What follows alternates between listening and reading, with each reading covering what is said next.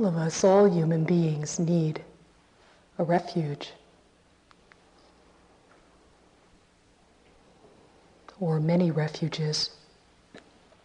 And in our ordinary daily life, we find or we try to find refuge in a variety of activities. We try and find refuge through going to the movies, perhaps, or through having particular kinds of food. We try to find refuge through our relationships, through good friends and family.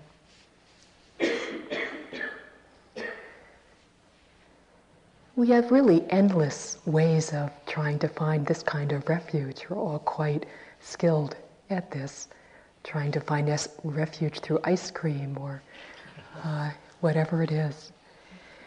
And clearly, this path does allow for ice cream, or I, for one, probably wouldn't be on it. but we are trying to find a refuge that doesn't melt.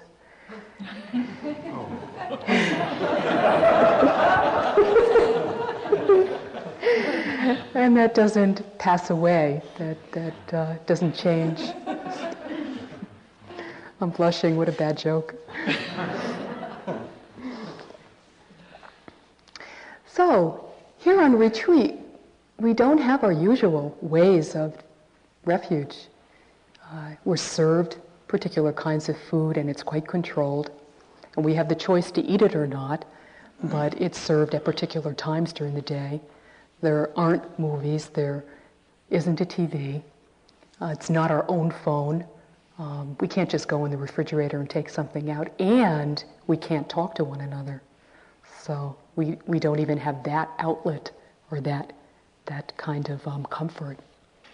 However, on retreat, certainly all of us find that we try to find refuge through fantasy or through planning or through um, great memories that we may have had or dreams about something or another.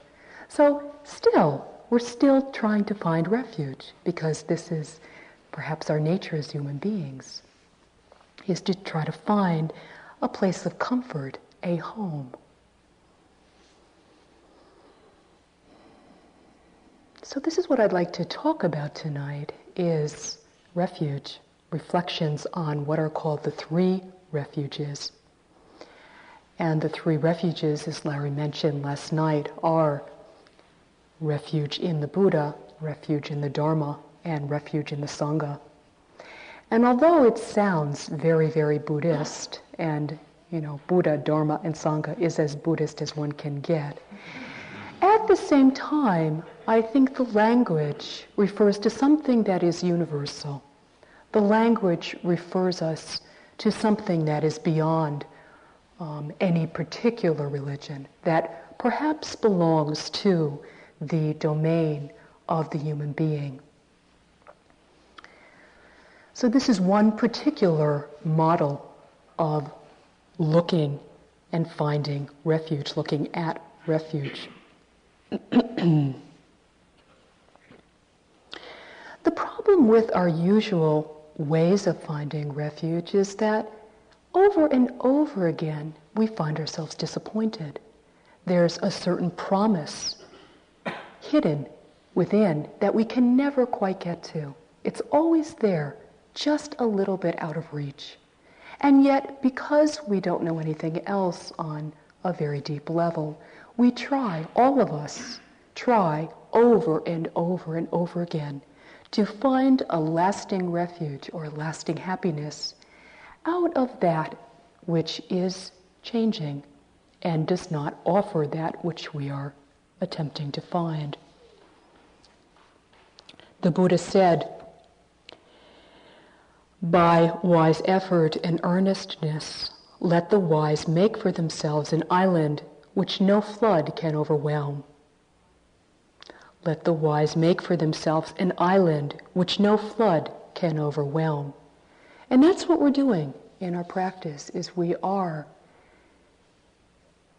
creating and expanding and deepening a real home, a real refuge for ourselves. And through this, allowing ourselves to be refuges for one another, refuges for others.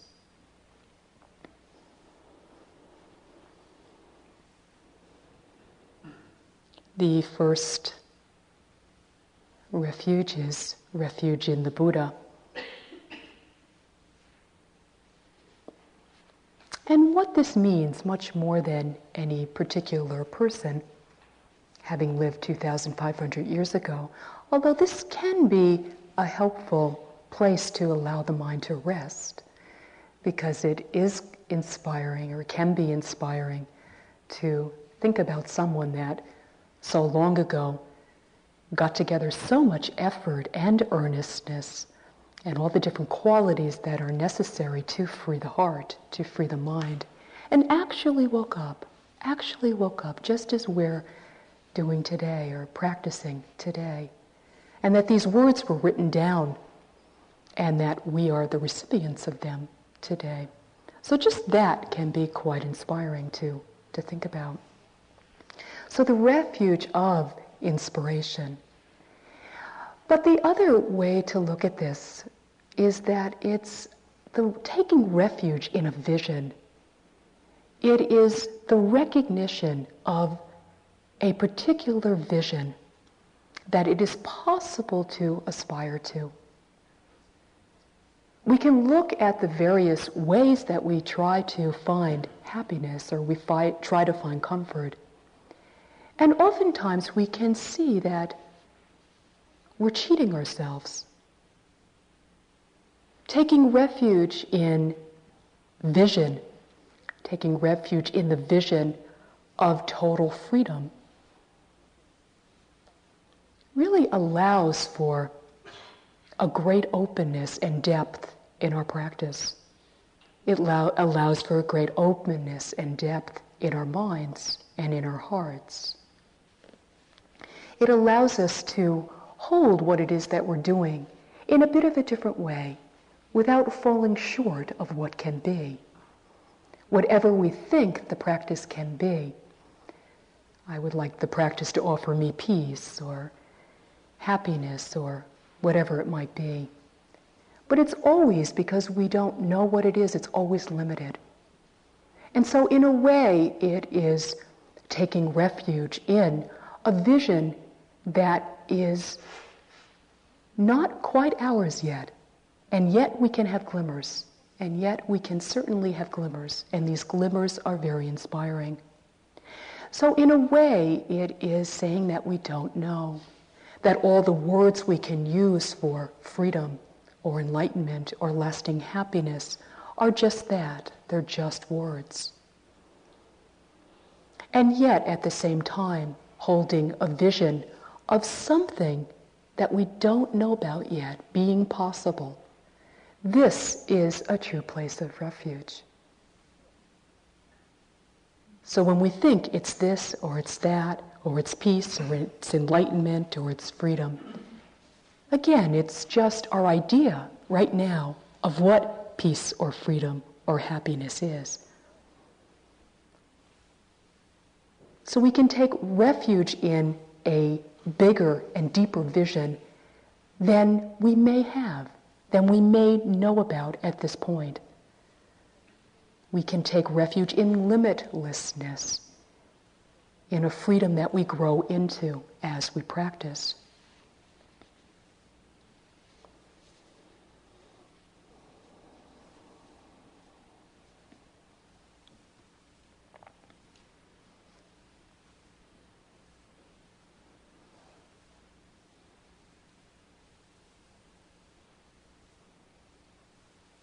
taking refuge in the Dharma is the second aspect of home. And this is saying that we can take refuge in the truth. Many of us in our histories, in our past, have a sense of having not been told the truth. Certainly, the culture, this culture does not tell us the truth. Perhaps in our personal histories, we have a sense of having been lied to. Over and over again, perhaps. And perhaps we know that we have lied to ourselves as well, that there has been that there is some level of self deception, of pretense. And so taking refuge in the truth, in the Dharma, is very, very powerful because it is saying that whatever one does not want pretense anymore, whatever one does not want deception on any level anymore, within or believing that from without, from others. One can take refuge, one can find a home in the way things are. And this is not set out in an absolute way. It's finding for each one of us how things are. So it's knowing from moment to moment what is actually happening and knowing our experience.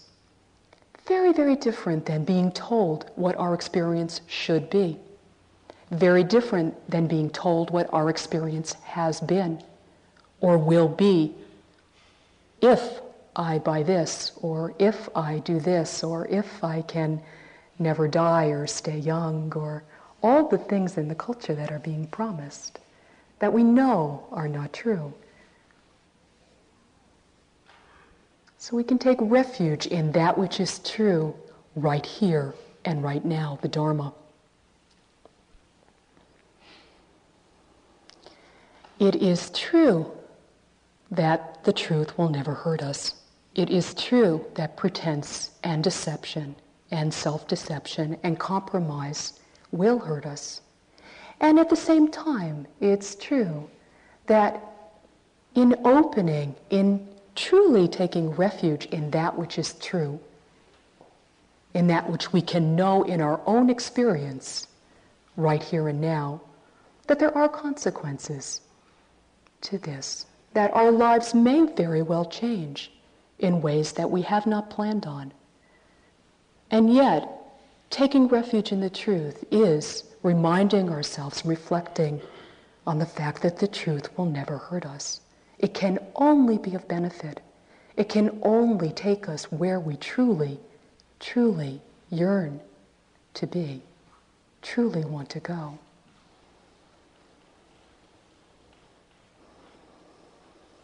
In a sense, taking refuge in the truth is a commitment to non complacency. It is saying that whatever it is that is true, I do want to see. I do want to know. And no matter how hard or difficult it may be, it's many, many, many times better than living a life of compromise on any level at all, that which we may not even know about.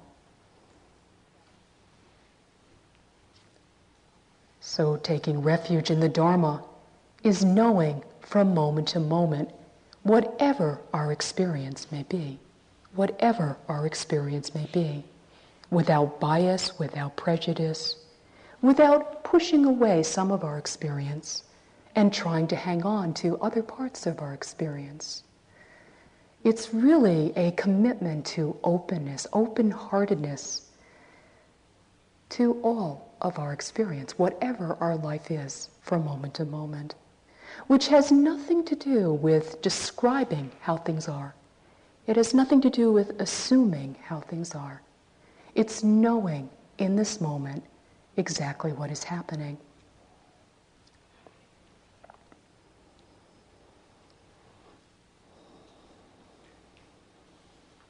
In this practice, there is a very strong stress put on finding out for oneself and not believing in what anybody tells us, knowing for oneself what is so.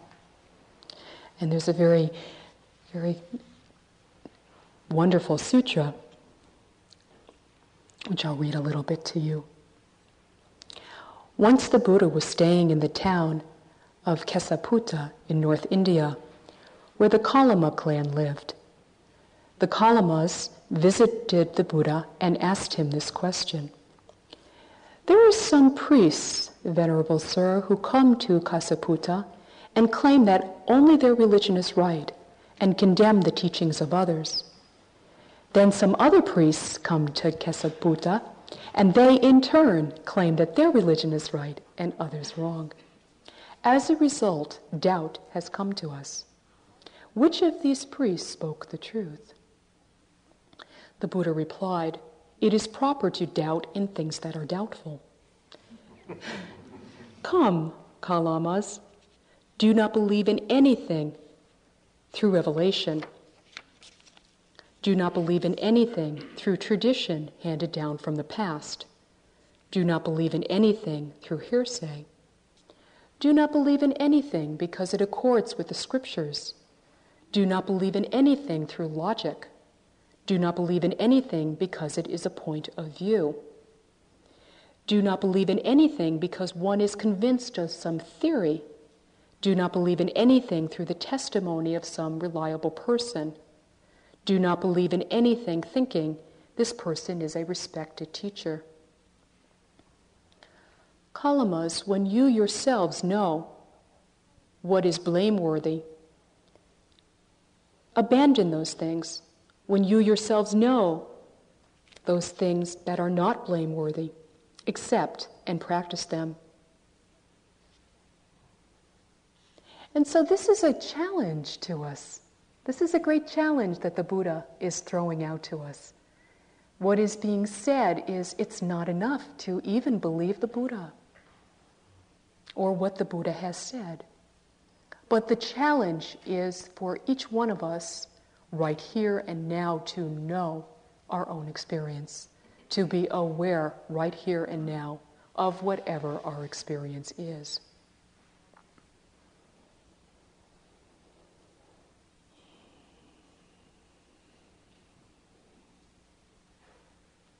In a way, you could say that taking refuge in the Buddha is taking refuge in uh, a vision of the practice, uh, a sense of the practice.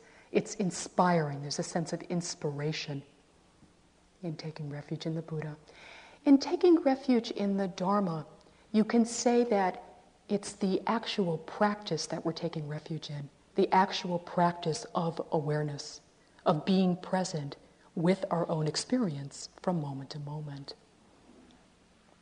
So you could say that taking refuge in the Dharma is an actual embodiment of the vision. That we can hold this vision, and it's very powerful to hold a deeper vision than we may think is possible. And at the same time, taking refuge in the Dharma is actualizing this vision. It's not just having a, a nice idea, it's actualizing and embodying, embodying the truth, embodying the Buddha himself. It's really becoming a Buddha. And this is what our practice is, is becoming the Buddha within.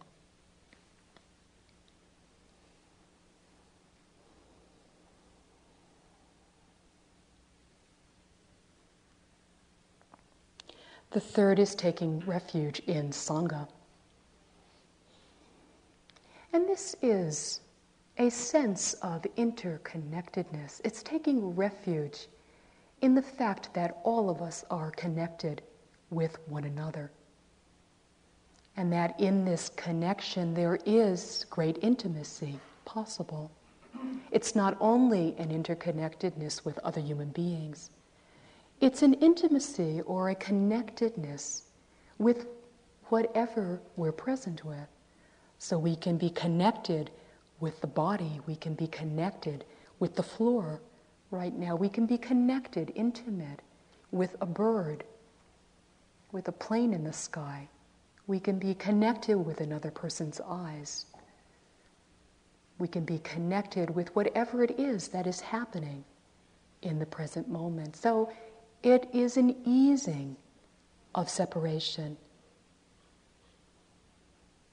Taking refuge in Sangha is taking refuge in an easing of separation, an intimacy.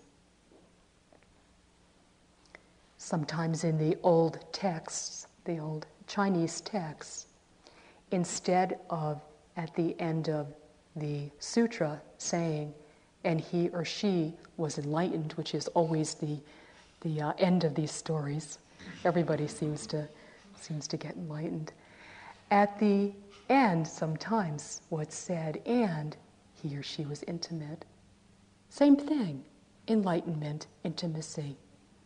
So it is taking refuge in the possibility of connection, of interconnection, of knowing that truly the separations are illusion. And that when we can be with what is from moment to moment, interconnection is quite obvious.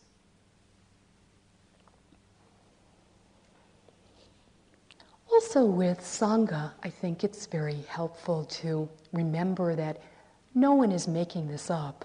No one up here is making this practice up. No, no Buddhist teacher anywhere is making this practice up. And that for such a long time, for 2,500 years now, people have been practicing this very same path. Doesn't seem to be different. The mind seems to be the same from all appearances, from everything that was written that we have now. The mind seemed to be just as chaotic 2,500 years ago, just as wild. And um, we're in the same position. So it's very helpful to remember that we're part of a tradition, that it's not being created, it's not being made up, but that all of us are walking on a path and are part of a tradition. Part of a tradition, part of a path that moves us step by step, moment by moment, into more and more freedom. Every time we're awake, every time we're aware, every time we're mindful, we chip away a little bit more at the edges of our conditioning, at the edges of that which keeps the heart bound and contracted and stiff and frozen. We chip away at the torments of the heart, greed and hatred and delusion. With each moment of mindfulness, the mind, the heart, is being, in a concrete way, deconditioned.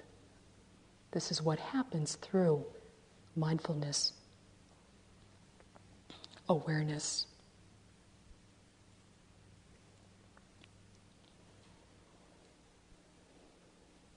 taking refuge in Sangha also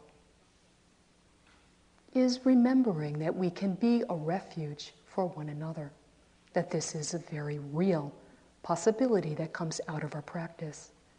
Not just wanting to be, not just thinking it's a good idea, which I know we all do, but actually allowing our practice to express itself in very simple and in very profound ways, depending on what a situation is calling for, without formula, without recipe, allowing our practice to actually express and manifest itself through wise action.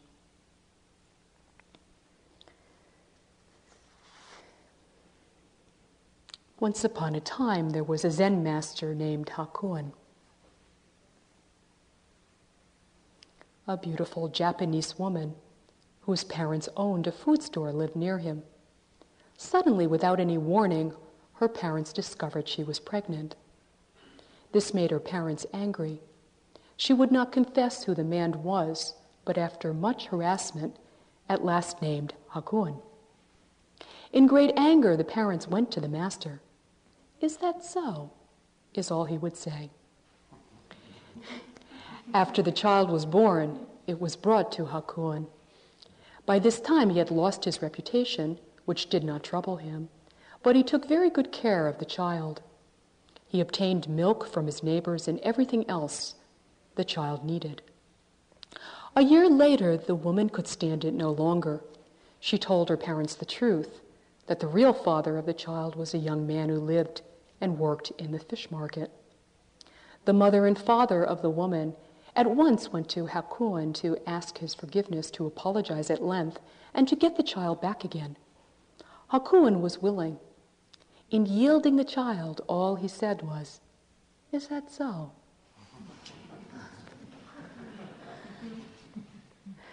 So, this is an inspiring manifestation of practice. Perhaps a strong example, but one that is possible for all of us to practice.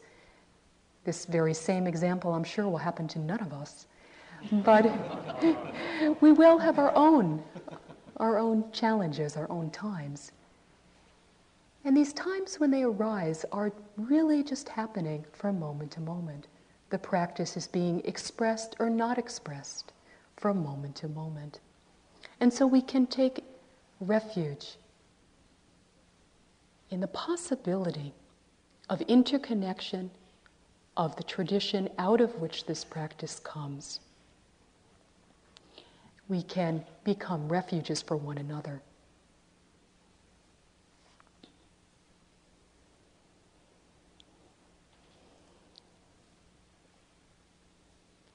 As we let go more and more of our habitual refuges that have not worked, as we let go more and more of our habitual refuges that are limited, that work in limited ways, but are not what the heart is truly yearning for. These three refuges come more and more into reality vision of practice, actualizing practice, embodying practice, and expressing practice. These three refuges become more and more a reality in our lives. The more we practice the Dharma, which is the main one that we can actually practice, vision comes naturally. The more we practice the Dharma, the more we commit ourselves to seeing the truth of experience from moment to moment, the more our practice has a natural expression, the more we do indeed quite naturally become refuges. Out of practicing the Dharma, everything comes. A true home is found, a true home that allows for a lasting happiness, not the change of trying to run here, trying to run there for comfort, but a lasting happiness we see is more and more possible.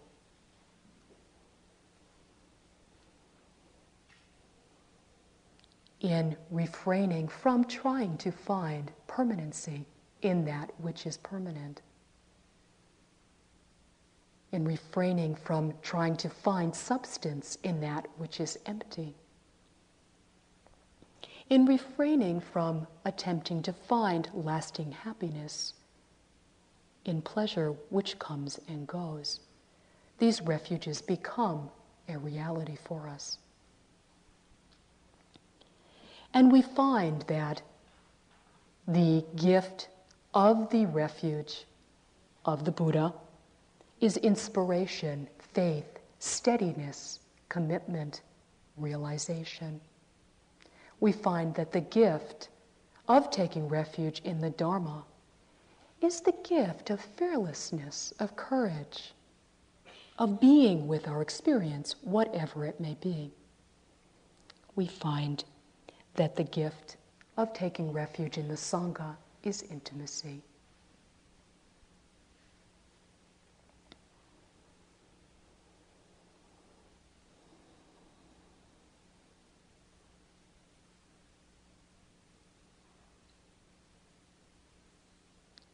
Beings take refuge in a vision of practice. May all beings take refuge in the truth of their experience. May all beings take refuge in harmony, in intimacy, in peace. Let's sit just for a few minutes together.